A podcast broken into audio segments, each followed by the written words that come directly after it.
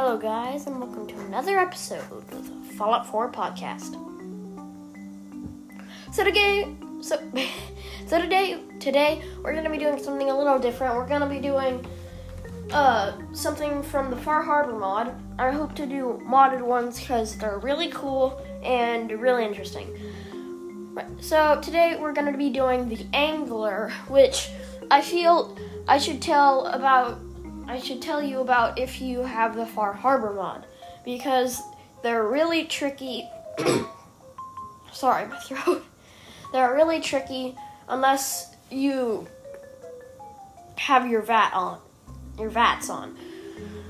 Anyway, so you run into these when the first time you run into these is in when you start Far Harbor and you leave the Kasumi residence or not Kasumi residence when you go to find Kasumi and uh gulpers we'll get to that uh in another episode and then anglers will appear but those were ones out of the ground. And yes by out of the ground i mean they go underground. So you can find lure weeds everywhere uh, they really live up to their name. You can also find a huge pond of them out just outside of Far Harbor. Uh, you can probably get what they do from the name.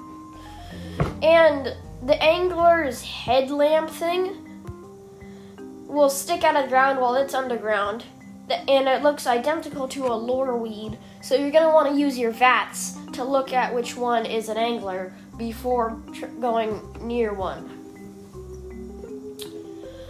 And they also have the ability to gouge, not gouge, uh, to like shoot rocks from their weird frog like mouths.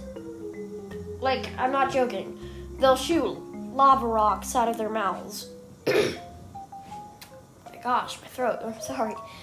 And it does a good amount of damage, but not too much. Anyway, that was today's episode of Fallout 4 Podcast.